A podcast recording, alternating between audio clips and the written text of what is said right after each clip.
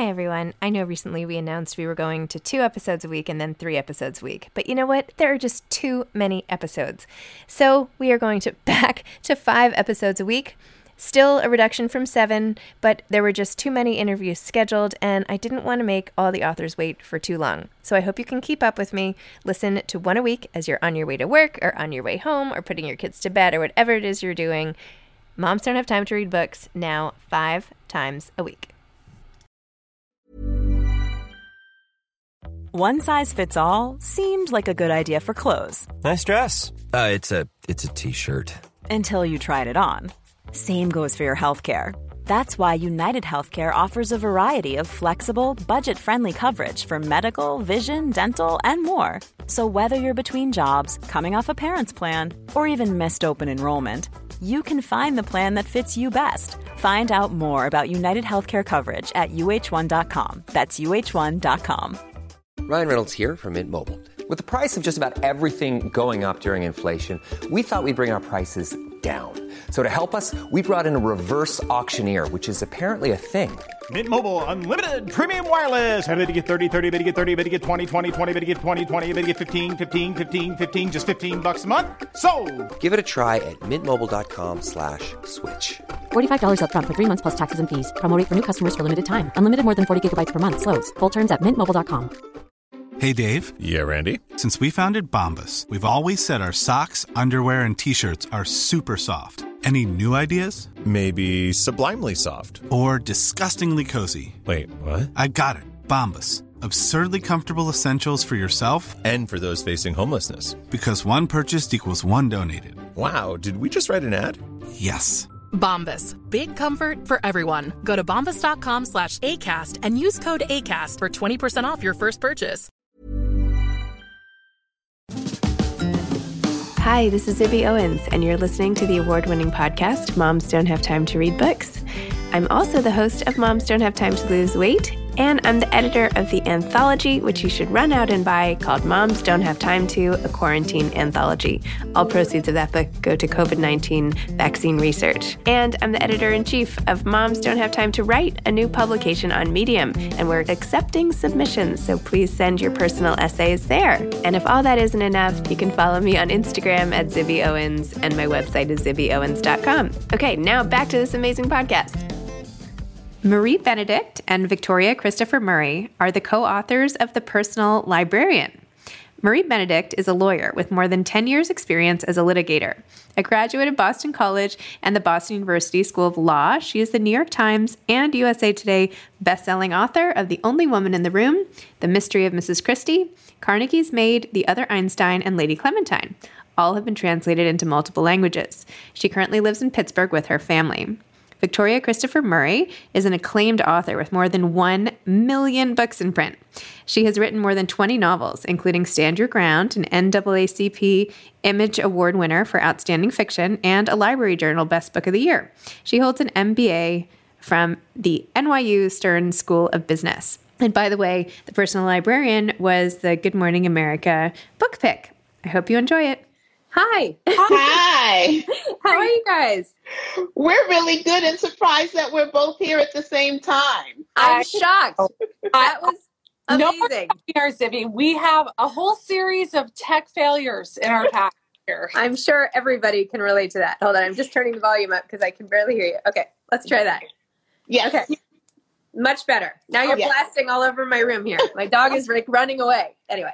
Thank you so much for having them. I think you probably know I've been following you for a while, and I love what you're doing with the book community. It's just, gosh, it's so amazing. And I feel like you connected so many readers and so many writers together during the pandemic, especially. So we're super grateful for you. Yes, definitely. Thank you. That makes me feel really good. Thank you. True. Thank you.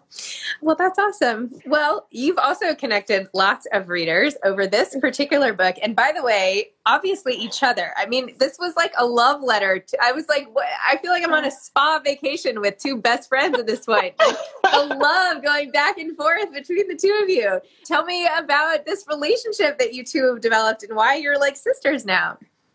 Do you want me to kick it yes, off? Yes, you kick it off. So the book kind of all began a long time ago when I was still a New York City lawyer, not so happy with my big firm practice. And I would sneak off. I lived in New York City. I would sneak off to places like the Morgan Library. And one day, a docent there happened to mention this fabulous Belle da Costa Greene, who helped, was really the right hand person to the famous JP Morgan, who built the library for people who haven't been there. It's holds really Gorgeous.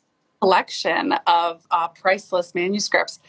And she kind of made my way onto my list as a woman I wanted to write about when I turned from lawyering to writing. And the more I learned about her, and the more I learned about her unbelievable heritage as the daughter of the famous activist Richard T. Greener, first black graduate of Harvard, and gosh, had a mother with such a rich heritage of her own as part of this mm-hmm. long tradition to community, free community of color in Washington, D.C. I knew I wanted and needed to have a black woman write the story with me, that Belle deserved it. I couldn't possibly imagine what it would be like to be a black woman then or now. And right around that time, I happened to read Victoria's incredible novel, Stand Your Ground, which is such a, a, fresh, really sympathetic, beautiful look at a really terrible problem of the shooting of young black men in our country. And it looked at the perspective from the women, which, of course, is what I do in my books. historical women. And so I reached out through um, her agent about her interest possibly in working with me. And so I'll take over from here because when I got the treatment, my agent told me that she wanted me to do a collaboration or consider a collaboration. And I had done six books with another author, ReShonda Tate Billingsley, so I was used to that. So I said, sure, I'll look at this. So the first thing I did was Google. I didn't look at the treatment at all. I googled Marie Benedict and I was very impressed. She but she wrote historical fiction about women lost in the folds of history.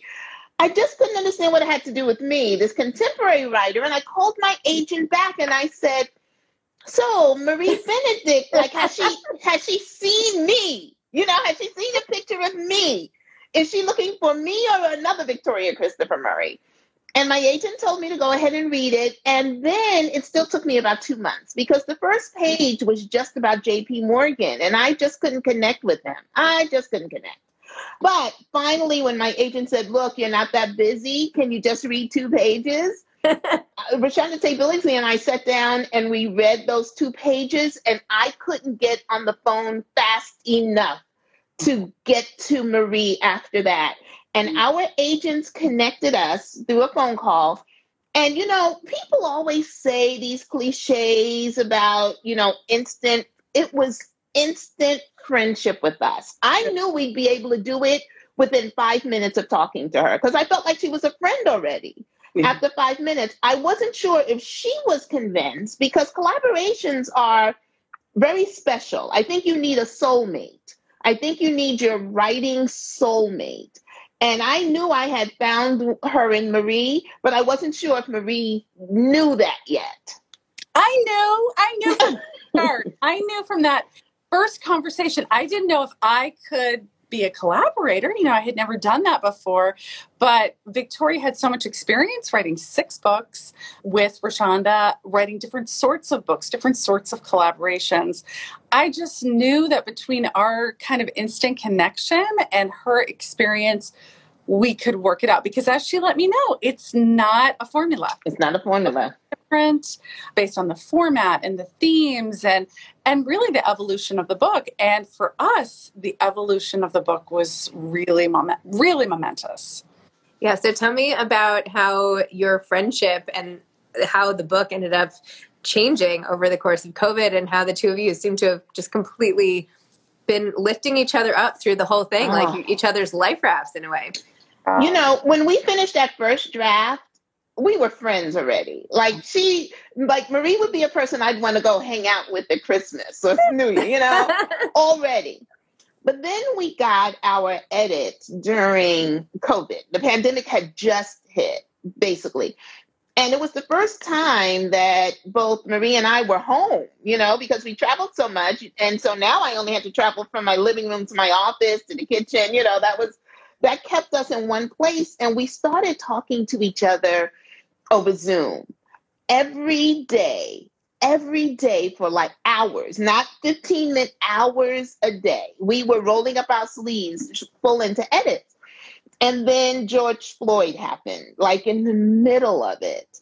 And suddenly, everything that we were trying to understand about Belle struggling with race, we were struggling with.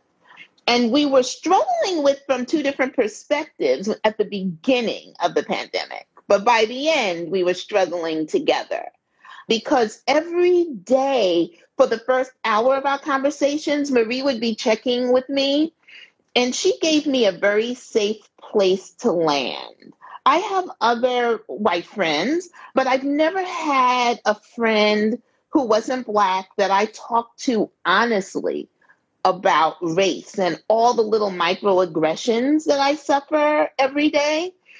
And I, as much as it was interesting for me to tell Marie about it, it was interesting for me to hear her responses. She she didn't know. She she just didn't know.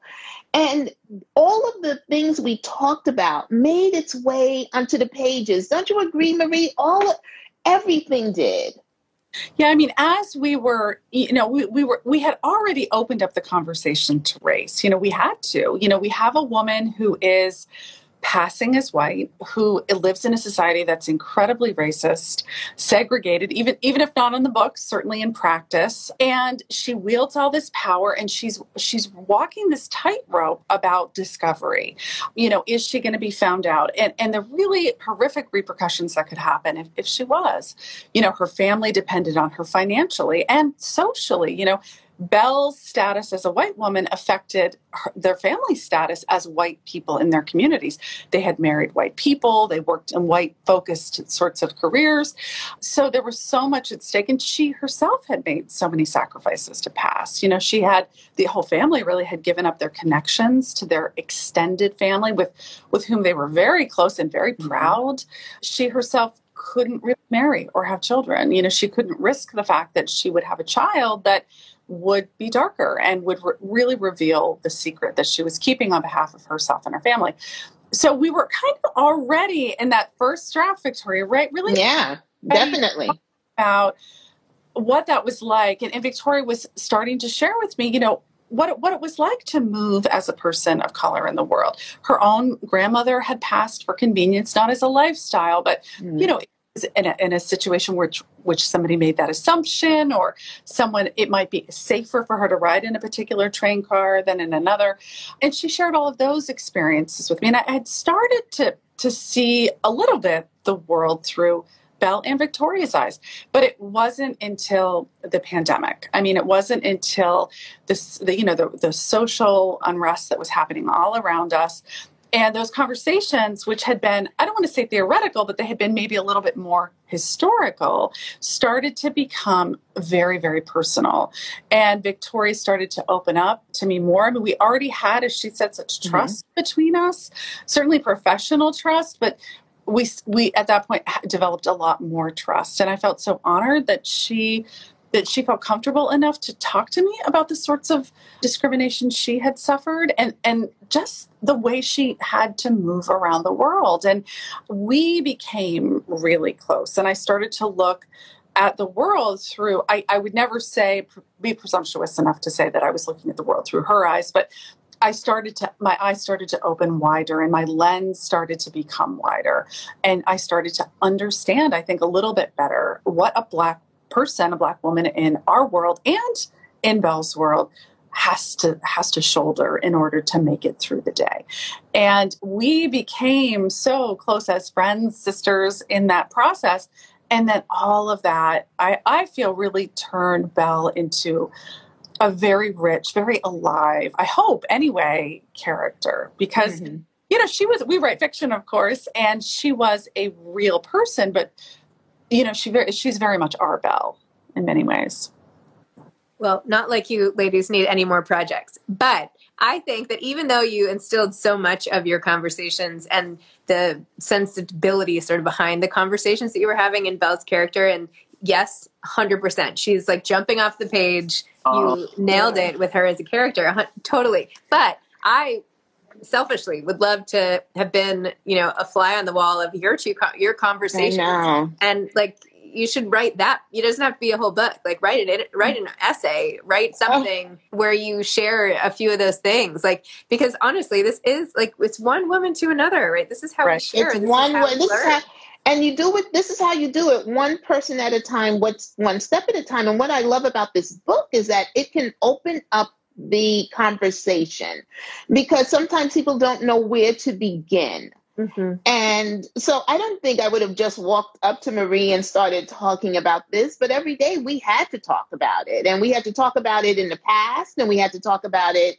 in what was happening today. And we had to say, this is exactly what Belle's mother meant when she did this. Belle's mother never wanted them to pass to be white, she wanted them to pass to be equal. Mm-hmm. And that was what she was going after. And sometimes Marie and I say we wish we had taped those conversations. Uh, like it like it could have been a great documentary, you know, just two not only two writers coming together because you it can't just be any two writers. You have to find your writing soulmate. You really do. And so, how do two writers come together? And then, how did two women come together from Black America, White America? Hopefully, one day we can get to one America. Right. Maybe this could be a whole thing. Maybe there could be like a, you know, not a program. You know, there are all these like writing things and writing prompts and writing prizes and writing everything. Like, maybe this should be a thing where there's like a whole series of co written but you know what I mean? Like make these partnerships together and it becomes like a whole thing. Now, I know what I mean in my head, but I'm not. do, you, do, you know what I mean? Like if you can yeah. scale what happened with you, right? So even let's take 50 women. Maybe right. maybe we could just say like, are there 50 women who would want to do this? And like you pair them up like a blind date out of a you know out of a bag we'll like pick names and say you two go off and try this and you know what what do you learn and then you report back even when we're on a budget we still deserve nice things quince is a place to scoop up stunning high-end goods for 50 to 80% less than similar brands they have buttery soft cashmere sweaters starting at $50 luxurious italian leather bags and so much more plus Quince only works with factories that use safe, ethical, and responsible manufacturing. Get the high-end goods you'll love without the high price tag with Quince. Go to quince.com/style for free shipping and 365-day returns. I'm Sandra, and I'm just the professional your small business was looking for, but you didn't hire me because you didn't use LinkedIn Jobs. LinkedIn has professionals you can't find anywhere else, including those who aren't actively looking for a new job but might be open to the perfect role, like me. In a given month, over 70% of LinkedIn users don't visit other leading job sites. So if you're not looking on LinkedIn, you'll miss out on great candidates like Sandra. Start hiring professionals like a professional. Post your free job on linkedin.com slash people today. Hey, it's Ryan Reynolds and I'm here with Keith, co-star of my upcoming film If, only in theaters May 17th. Do you want to tell people the big news? All right, I'll do it. Sign up now and you'll get unlimited for $15 a month in six months of Paramount Plus Essential Plan on us. Mintmobile.com slash switch. Upfront payment of $45 equivalent to $15 per month. Unlimited over 40 gigabytes per month. Face lower speeds. Videos at 480p. Active Mint customers by 531.24 get six months of Paramount Plus Essential Plan. Auto renews after six months. Offer ends May 31st, 2024. Separate Paramount Plus registration required. Terms and conditions apply if rated PG. Well, you know, it's funny you say that, Zibby, because I think that's our kind of like our dream for this book, right, Victoria? I mean, yes. For us, the discussions about Belle and the trust we developed over those discussions about race led to the trust and the openness that we were able to have about discussions about race in our current situation. Mm-hmm. And our dream is kind of to bring black and white book clubs, black and white readers together and use our book or different books as a bridge to conversation. You know, it's it's hard and intimidating and difficult sometimes at first to just, as Victoria said, just kind of launch into those conversations. But if you're approaching them from a common ground, a, a book, a story, you know how more probably better than anyone how a book is a gateway to an entirely not just different world, but but can be a gateway to empathy and understanding. And in that way, we would, you know, our greatest dream is really, really to create a, you know, almost like a unified book club experience and yeah. and replicate to the extent possible. We know it's unique and unusual, the kind of experience that Victoria and I had together with that that bridge, with that bridge of a book. Um, yeah, I love that because and, it's it's real. It's yeah. so funny now because whenever I experience little things in the world, normally I would text one of my friends, one of my black friends, and you know say what's going on. And depending on what it is, now I text Marie only because, and I don't think of her as the white friend or black friend. She's my sister who needs to know that she may need bail money, you yeah. know, to get, to get me out of something. And so it's so natural for me now. No matter what's going on, I just tell her. And then I'm reminded by her reaction because oh. my black friends kind of go, oh, well, you know, that's what we all suffer from. Not Marie, she's ready to raise the roof, and then I'm the one that needs to collect the bail money, you know, for her. Uh, I mean, it's it is amazing. You know, it's one thing to read about and be kind of be aware of the microaggressions that Victoria suffers every day, right? It, you know, you as as I think a, a reading person in the world, I, I had some cognizance of that, but to actually have her tell me real time and you know i love victoria so it's like someone's doing it to, to me to my to my loved one. It just oh my gosh.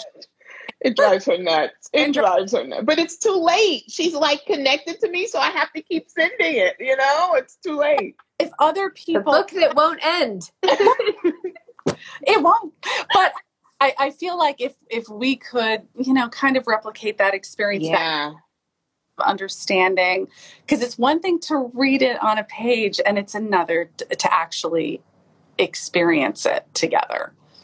And let's talk about all the great stuff in the book a little bit too. I couldn't believe, and I was like, well, this must have happened in real life because it's historical fiction. So I'm guessing you couldn't change like the major plot points. But the fact that that Belle and her mom and siblings were able to keep this secret having so much extended family in the world right? Like the one scene where she messes up and almost reveals that her grandmother liked to print yes. fridge or something right? And you know even this random portugal grandmother like nobody did any digging on that right? Like what what is that? Anyway but and like they would never have seen each other. The dad almost never came back and like Mm-hmm. how did how did this happen? Like I couldn't believe like today this could never have happened. Yeah, it was the early 20th century. That's how it happened. That's the explanation. When, you know, there weren't telephones to just pick up and call someone. There certainly wasn't Instagram and Instagram Live. right. It couldn't and so we're looking back on it with 21st century eyes. And I always remind the readers because a lot of my readers say, How in the world did she even pass? She looks black. But now we know about biracial and mixed, and it would never have worked in today's times because, and it, you know, there were lots of situations that we didn't put in the book where I'm sure Belle had a couple of close calls. Mm-hmm. You know, when when you don't have that, Belle destroyed all of her personal correspondence. She didn't want people to know, to the extent that correspondence reflect how she felt about passing or the fact that she was passing.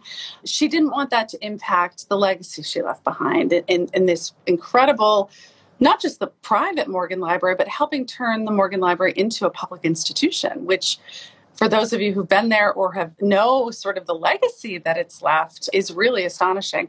Um, so some of that, those feelings were things that we had to kind of, I don't want to say conjure because it's really more like an extrapolation based mm-hmm. on you know personal personal experiences additional research that we did but it was an incredible experience that she had an incredible period of time wow and also her relationship. There's there's also workplace dynamics at play here, and this is almost verging on like a Me Too. Like you guys have touched on all the, the hot topics of the day with this story, but there was such an interesting undercurrent throughout between Belle and Pierpont or JP, whatever we want to call yeah. it. And, you know, I know you put that scene. You know, not to give anything away, but what do we know? Well, we put a couple happened? of we we put a couple of scenes in there because we don't know. You know, talking about extrapolating something, the only thing we had about their relationship, we knew that she worked for him. We knew when it started, when it ended, when he passed away. And we know that after his death, in an interview, someone asked if they had ever had a relationship. And her response was, We tried with a chuckle. And so Marie and I sat for a week saying, what does that mean? what does that mean? And so we and we tried it a couple of different ways. You know what I mean? We we didn't commit to anything until we got to what we thought it was because she was a lot of things to that man. Yeah. That was one of the things that Marie and I discovered together. She was a lot of things, right, Marie? Yeah, I mean, they had such a, at the end of his life, she was, we think, and, and from sort of secondary accounts from the time period we've read, that she was really one of the closest people to him at the end of his life. You know, she served in so many capacities to him. She was his, as Victoria said, his business partner, she was his representative, but she also would read the Bible to him and they'd play solitaire together and he would ask her advice on things. And she went to family dinners and birthday parties and to balls. So she had this very multi-layered relationship with him that that really lent itself to a variety of interpretations and he of course was notoriously mercurial and also a major philanderer. So Victoria and I had to kind of in, envision at various points in time what actually might have transpired between them because again certainly rumors floated around and some of those rumors have been recorded in, in the data but the actual interchange between them is something that we just don't know what happened. And we wrote it quite a few ways right victoria? We did. Before we settled and i think that's one of the things we did discover that she was a lot of things to this man yeah. And so, but uh, we we stayed as close to the facts as we could. Like one of the, the things that Marie loves to talk about is when during the interview, that was an interesting process because yes. we know when that she was interviewed and we know she got the job. We don't know what happened in between, but we know who they were. Right. So we could imagine how he looked at her like a piece of art. Right. And what how and we know how she would react because she would only do what her mother told her to do at that point in her life. So it's just so interesting. You know, I don't write genres, I just write books. Except now I am stuck on historical fiction. Marie just exposed me to this new genre that I love. That's amazing. So, are, so are you going to do another book together? Someone in the chat was asking for. Anyway, we're talking about the personal librarian here, the personal librarian by Marie Benedict and Victoria Christopher Murray, which is the GMA Book Club pick of the month for anyone just joining. Even though we're almost out of time, but anyway, but somebody was asking, so there we go. Okay, so do you have any more collaborations in store? We do. You want to go, Marie? Sure. We are actually in the process of conjuring up, but we we know what we're writing. It's tentatively called The First Ladies, and it's the story of a friendship. It's one that we really, you know, given our own friendship, really the transformative power that we've seen of a friendship, we wanted to explore that a little bit further. And in this story, we're going to explore the friendship between Eleanor Roosevelt and Mary McLeod Bethune, who was a an educator, an activist kind of in her own right. And these two women became long before FDR became president, these two women became very close personal friends against a lot of backlash in both the white and the black communities. That was certainly something that wasn't accepted at the time. And that friendship worked in front of and behind the scenes to really create transformation in its own right. So we're really so we're, we're really excited about it. I like to think about, you know, one of the things that I love about my sisterhood because this she this lady is not my friend she's my sister one of the things I love about my sisterhood with Marie is that she's such an ally, such an ally. And but allies will make mistakes. Allies will say the wrong things. Allies will, and I like to. I know that there were allies before, but I envision this book with Eleanor and Mary, like Eleanor being like the first ally, the first public ally, and I just can't wait to get into. I mean, we love Belle. We love Belle. We don't want Belle to think that we don't love her.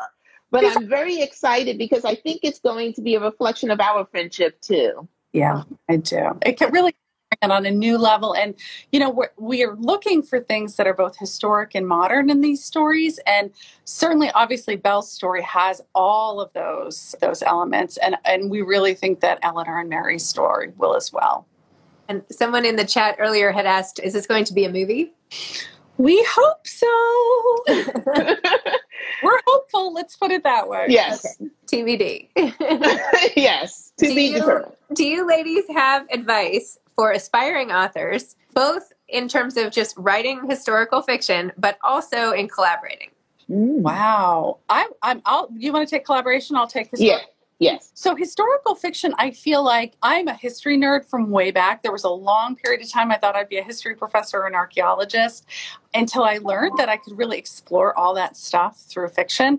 And I think in writing historical fiction, you have to follow where your interests are. You know, very often I think we feel very swayed by what seems popular and what doesn't seem popular. And I really think you have to follow your passions. And, you know, in my particular case, I go where the women take me. You know, I've gone to into the realm of science in the 1800s. I've gone to World War II, I've gone all over, and, and I feel like each of those stories has something really to offer, and your readers will see that passion in the story. So it's it's best if you're writing historical fiction to really follow your own passions and interests.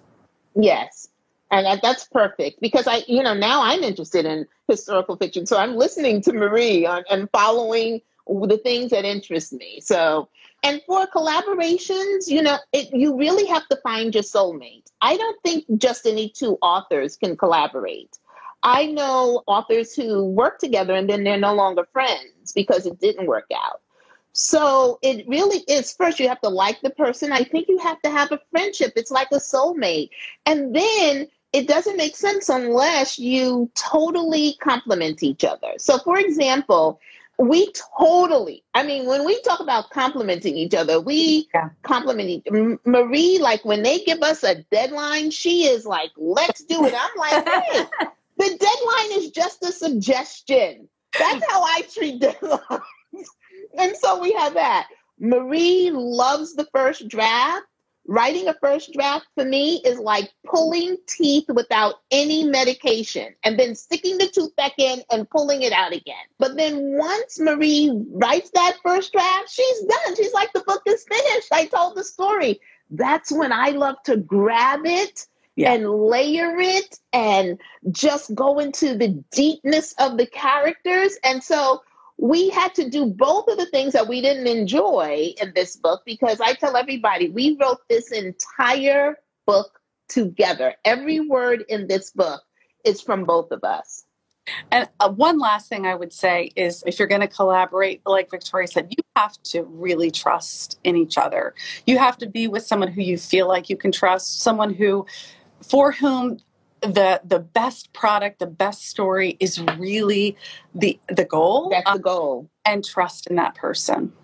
And I want to give can I give a really quick example of that? There was a scene, we worked on everything together, but there was a scene that we had written that we really liked. And one day Marie didn't even wait to get on Zoom. She called me. And that's you know, we were always on Zoom. And she's like, we have to change that scene. And I had written it and she she was like, we and it my reaction was, okay, what do we do? My reaction would have never been, are you kidding me? I wrote that scene. I love. So I was like, okay, what happened? What did you find out? And then we changed it. It's amazing. And that's really a critical juncture. But unless we, Victoria trusted me and kind of let go of, of that scene that she had written, we wouldn't have had that end result.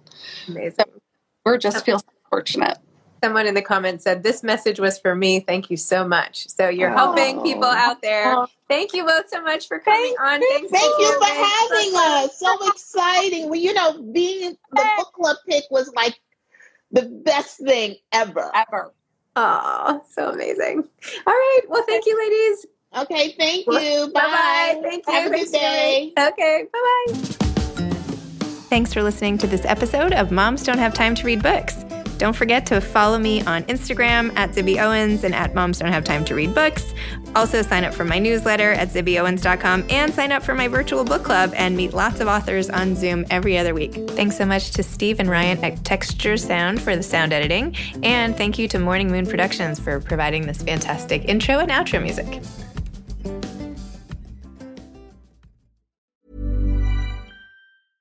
Mom deserves the best, and there's no better place to shop for Mother's Day than Whole Foods Market. They're your destination for unbeatable savings, from premium gifts to show-stopping flowers and irresistible desserts. Start by saving 33% with Prime on all body care and candles. Then get a 15-stem bunch of tulips for just $9.99 each with Prime. Round out Mom's menu with festive rosé, irresistible berry chantilly cake, and more special treats. Come celebrate Mother's Day at Whole Foods Market. Mom deserves the best, and there's no better place to shop for Mother's Day than Whole Foods Market. They're your destination for unbeatable savings, from premium gifts to show-stopping flowers and irresistible desserts. Start by saving 33% with Prime on all body care and candles. Then get a 15-stem bunch of tulips for just $9.99 each with Prime. Round out Mom's menu with festive rosé, irresistible berry chantilly cake, and more special treats. Come celebrate Mother's Day at Whole Foods Market.